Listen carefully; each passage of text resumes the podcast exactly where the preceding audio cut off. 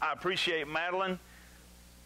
About the first 3 months that her family was here, I called her Madison for about those first 3 months, and she never corrected me. So as you turn to Proverbs, the first chapter of Proverbs, we'll be reading from verse number 7 this morning.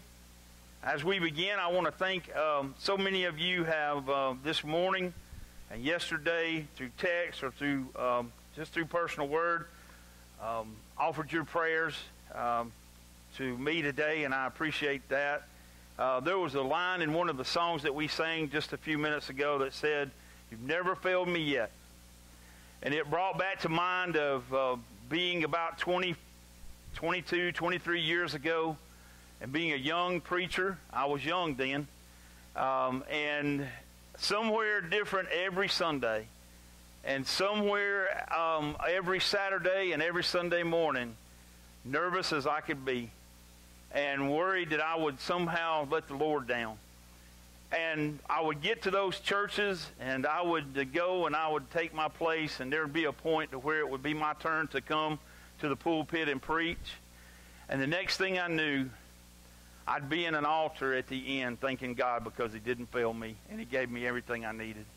And I know that he is that for every single one of us today, and he is our Savior, he's our Redeemer, he's our Sustainer, he's our strength.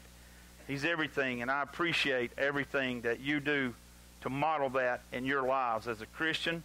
Had an interesting weekend. We went to Shaco on Friday until Friday about lunch, and then till about lunch yesterday we were at Shaco doing training at the summit training, and do a lot of great information there. I encourage you next year, if you didn't get to go this year, I encourage you to go.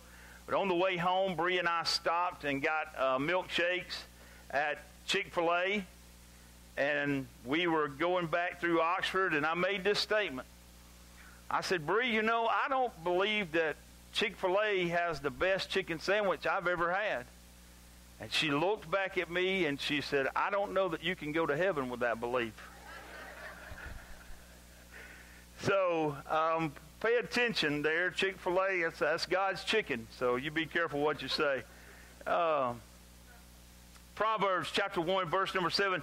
We will this month of August, we will do a sermon series entitled Back to School. This morning our sermon is entitled How to Have a Good Beginning. It comes from Proverbs chapter 1 and verse number 7. And the Bible says this: "The fear of the Lord is the beginning of knowledge. Fools despise wisdom and instruction."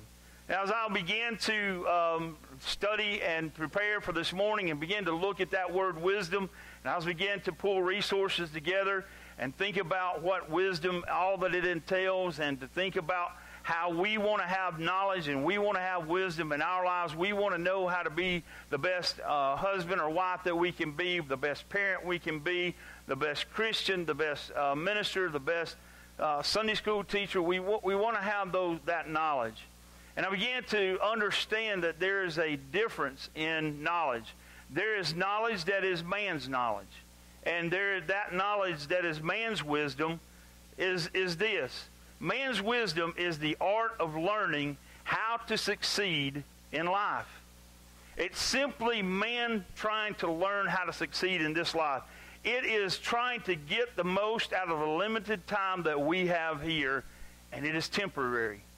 There is a lot of great wisdom and a lot of great knowledge in our world. There are a lot of great things that we have accomplished, but if you think about it, man's wisdom is still very limited. We have the ability to send a man to the moon and to bring that man back safely to Cape Canaveral, but we can't make a cell phone that doesn't drop a phone call in between here and Jacksonville on Highway 21.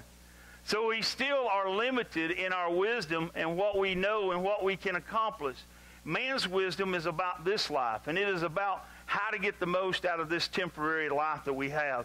But then there's God's wisdom. And God's wisdom says this. God's wisdom means that God always chooses the best goals and the best means to those goals. God has the best goal for us. God has our best intentions. God has the best plan for our lives. And not only does he have that, but he has the best way for us to get to that goal and to achieve that goal. God's decisions about what he will do are always wise decisions. That is, they always will bring about the best results from God's perspective.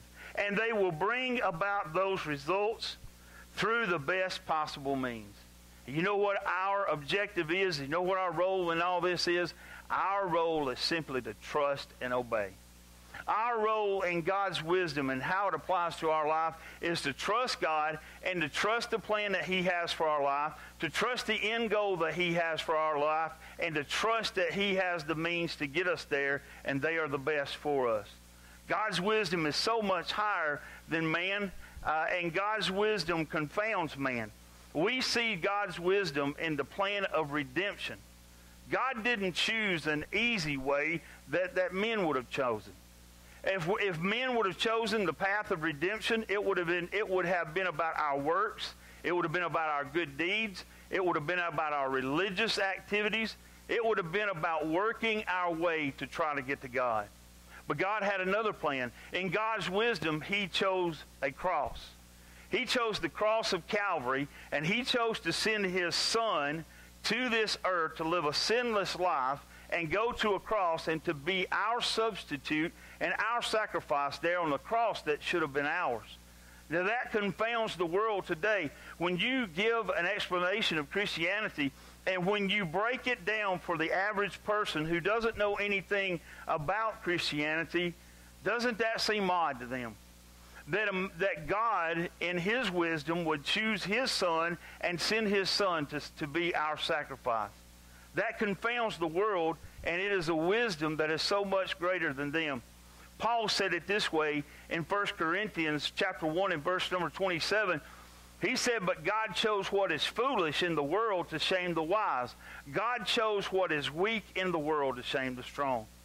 God chose a way that seems foolish to the world, but when we come to realize how real it is, and when we come to realize the truth of the cross and the truth of the gospel, it shames us that we were ever thinking that there was another way other than the way that God had for us. As we look this morning, we talk about that first section there in this verse that says, the fear of the Lord. Now, it's not that kind of fear. The fear of the Lord is not that kind of fear that we're thinking about most of the time. I looked a lot this week and looked at people's fears and what people are afraid of in this life. Some of the things that most people are afraid of are the fear of failure, the fear of rejection, and the fear of commitment. One of the things that astounds me is that more people are afraid of public speaking than they are afraid of death. More people are more afraid of speaking in public than they are of dying. And I thought about back to high school, and I had friends, and we had in each of our English classes, there was a point in time where we had to stand up in front of a class and give a report. We had to read a report about a book that we had read or something similar to that. And I had friends who would do their very best to make as good as they could, to make as good of grades as they could on tests and on homework assignments, because there was no way that they were going to get up in front of a room and speak. I have watched it come to their turn, and I have watched them say no and take a zero instead of going to the front of a room and speaking. I never had that problem, believe it or not. I could speak anywhere and talk to anybody, so the Lord blessed me in that. But the fear of the Lord, in this seventh verse here, it is the foundation of all of the Proverbs. The quest for wisdom begins with the fear of the Lord. Now, here's what it is not. This fear is not a fear and trembling. It's not a hiding from God in terror type of emotion. It's not me hearing the word God and knowing that God is there, and it's not me thinking that God is there in the cosmos and he's just waiting on me to make a mistake so that he can swat me from above. It's not that type of fear. This is when we see the greatness of God, and when we understand the greatness of God, we come into a reverential awe and admiration of God, to the point that we are submissive to His will for our lives, and we live in joyful obedience to Him. Have you ever been just in complete awe of God and His creation? I read a story this week. It says this. William Beebe was an explorer and a friend of President Theodore Roosevelt. Often when he visited the president, the two men would go outdoors at night to see who could first locate the Andromeda galaxy. Then, as they gazed at the tiny smudge of distant starlight, one of them would recite, "That is the spiral galaxy of Andromeda. It is as large as our Milky Way. It is one of 100 million galaxies. It is 750,000 light years away. It consists of 100 billion suns, each larger than our sun." After that thought would sink in, President Roosevelt would flash his toothy grin and say, "Now I think we're small enough. Let's go to bed." But think about this. Here's what we know today. Now we know that the Andromeda is 2.6 million light years away and consists of 1 trillion stars, about twice the number of our galaxy. And while the numbers are only estimates and they keep getting larger, one German supercomputer simulated that number at 500 billion galaxies not long ago. Do you feel small? Are you in awe of God's creation and what God has accomplished and what God can do? And to know that His universe and all of the galaxies are ever expanding? Because I believe, in my own limited wisdom, I believe that from the moment that God said, "Let there be light," I believe that His voice is still echoing through the universe. And I believe that everywhere that voice is still echoing, things are still being created by that voice. That's how awesome I believe that God is. And that's the way that I see Him. Paul said this to the church at Rome in Romans 11:33-36. He said, "Oh, the depth of the riches and wisdom and knowledge of God. How unsearchable are His judgments, and how inscrutable His ways. For who has known the mind of the Lord, or who has been His counselor? Or who has given a gift to Him that He might be repaid? For from Him, and through Him, and to Him are all things. To Him be glory forever. Amen." No one's ever given God counsel. Sometimes we think we have. Sometimes we've tried to sway God's mind and tell Him what we think is best. But no one's ever given God counsel. God doesn't need our counsel. God's wisdom is so much greater, and His creation is so much greater than we can understand. John Piper said it this way: "If you don't see the greatness of God, then all the things that money can buy become very exciting. If you can't see the sun, you will be impressed with a streetlight. If you've never felt thunder and lightning, you'll be impressed by fireworks. And if you turn your back on the greatness of God and majesty of God, you'll fall in love with a world of shadows and short-lived pleasures." In other words, he's saying this: don't get caught up looking at the temporary pleasures of this life and miss the eternal glory of Almighty God. We can get so focused on things here, and we can get so caught up in the things around us, and we can let those things overwhelm us, and we can let those things weigh us down. And what we should be looking at all the time is the overwhelming, wonderful awe of Almighty God. And knowing that, just as the song said, He's never failed me yet, and never will He fail me at all. But we see that the fear of the Lord is only the beginning. Solomon goes on to say that the fear of the Lord is the beginning of knowledge. How many of you remember your very first day of school? Some of y'all are really old then. Y'all can't remember that far back. I remember my very first day of school. It was September 1972. Southside Elementary School, the old Southside building over here, and in the basement of that building, we were the first group. My class was the first group. Kim, you were there with me. We were the first group of people, students who attended school in the basement there at Southside Elementary School. And I remember that first day of school like it was yesterday. I remember going in. Back then, your mom walked you in and left you at some certain point. A lot of times they had to ask your mom to leave. But there, you know, you walked in, and then the teachers took over, and there you were, and it was so much different. The first thing I realized was I'm not the center of attention here. At home with mother in the daytime, I'm the center of attention. She fixes my meals. She brings things to me. She does everything for me. These people are expecting me to do stuff on my own, and not only that, I'm having to share with all these other people. And here's what I surmised on that first day of school. I didn't like it, and I didn't want to go back. I saw a cartoon yesterday that of a young boy who was coming home from his first day of school, and his mother said, how was your first day? She said, what did you learn today?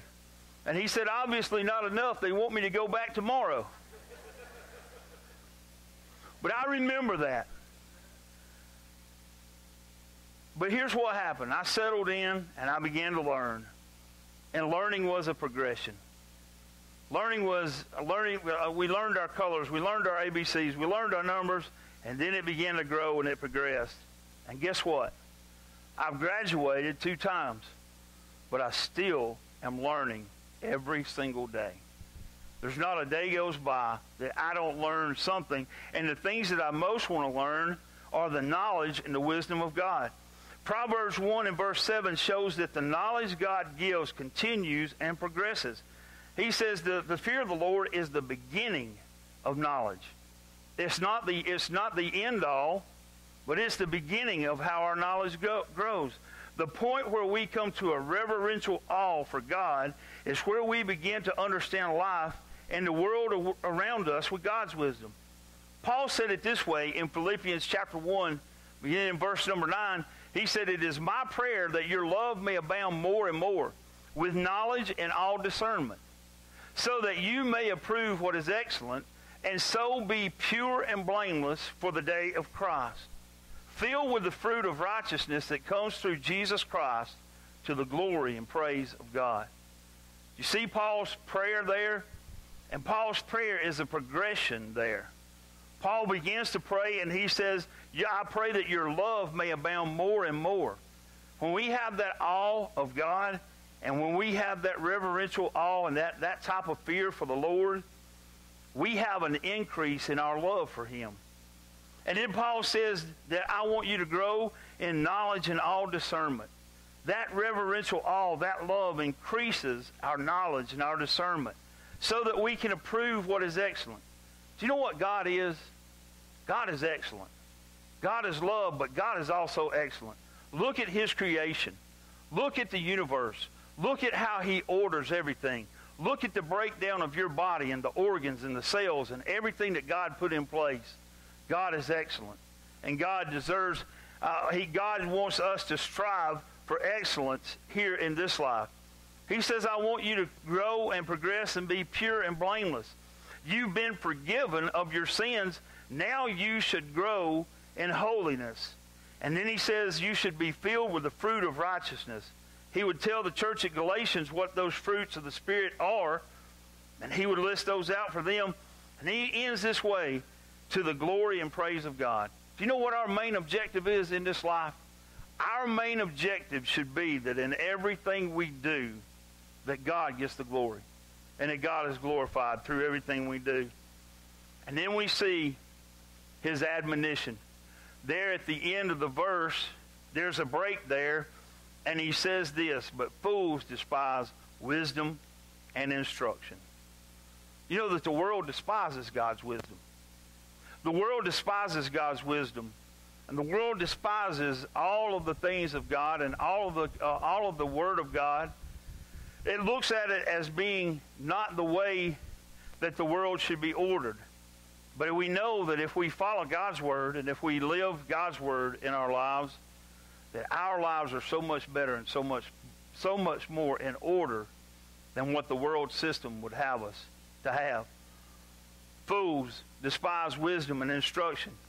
If you remember back in school, there were these kids who always sat at the back of the classroom. Those kids who always sat at the back of the room and they just kind of tuned out, zoned out, and did their own thing and did whatever they wanted to do.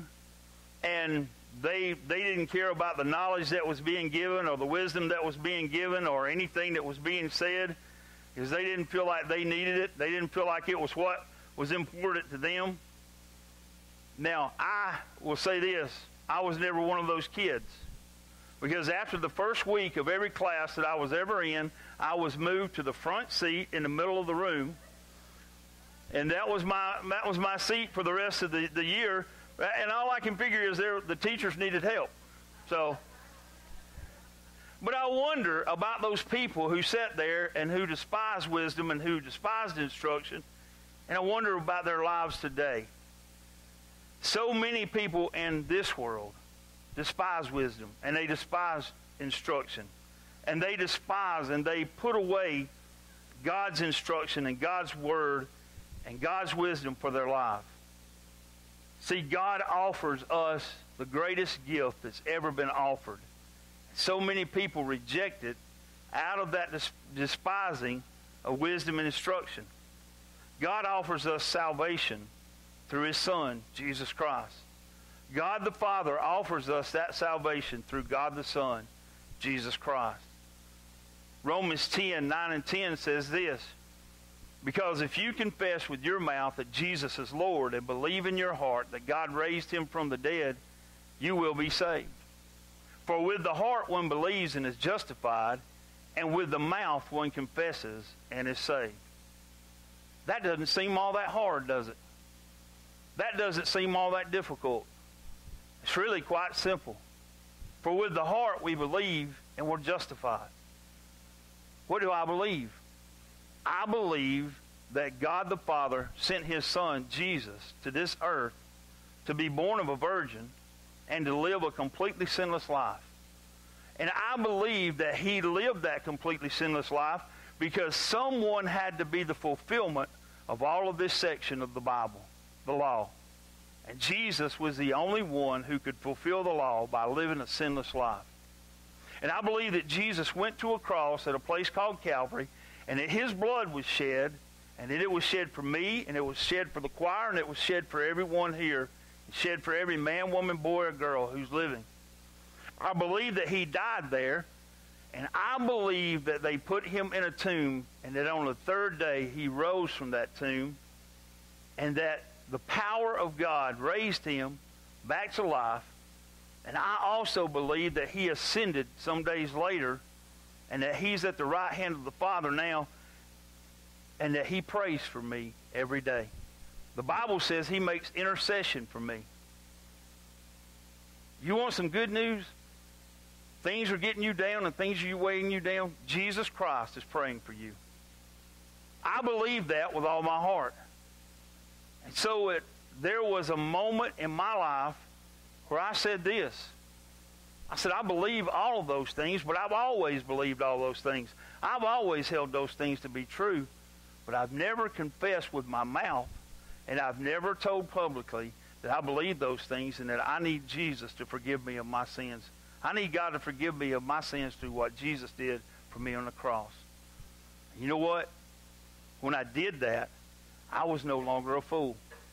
Now, some of you may think me a fool, and some of you may think me foolish. But in God's eyes, I'm no longer a fool.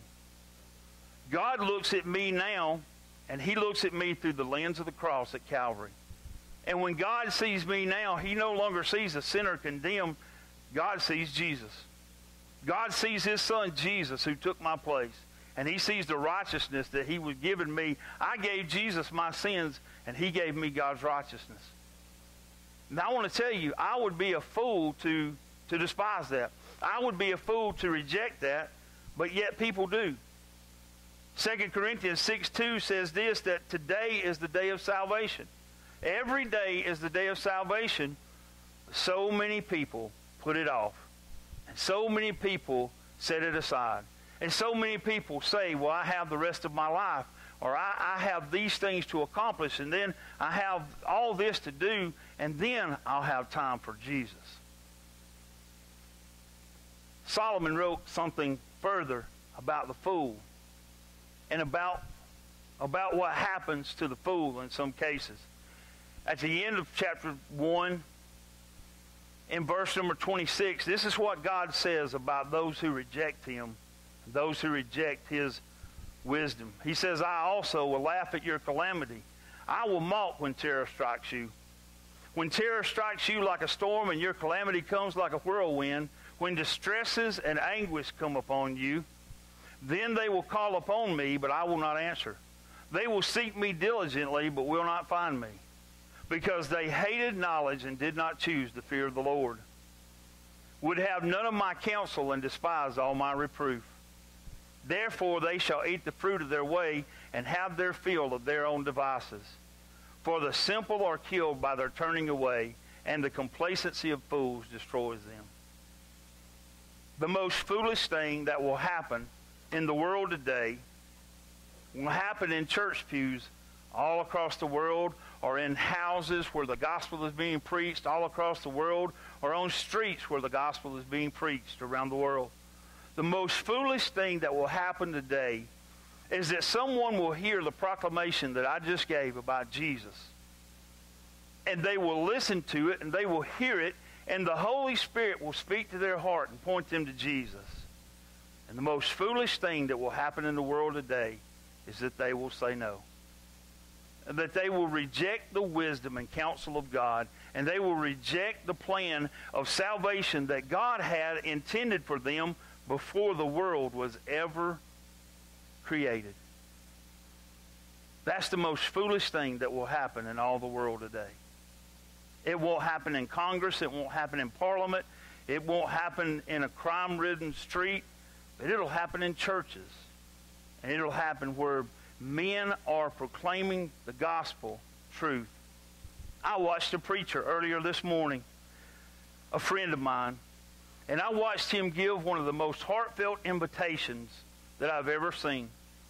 I watched him as he explained the gospel in a way that left no doubt as to what the gospel would do for a man or woman's life. And I watched him stand there in the altar at the end of the service, alone, with tears in his eyes. I know him well enough to know, because he knew that there were people sitting there who were rejecting the salvation of God. And he knew that these people will someday meet calamity and separation from God for all of eternity in a place called hell. I'll do the funeral this afternoon of a woman that through her life and through the fruit of what I saw in her life and through her own testimony sitting and talking to me about her salvation, I'll do the funeral of a woman who I have no doubt in my mind that when her life ended here, it began in heaven. And you know what?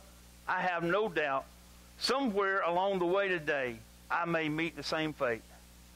But Paul said to be absent from the body is to be present with the Lord. I know that my last breath here will be my first. My soul will be face to face with Jesus. I'll lay this old body down, and my soul will go to be with my Savior. And I wouldn't come back if you offered me everything in the world.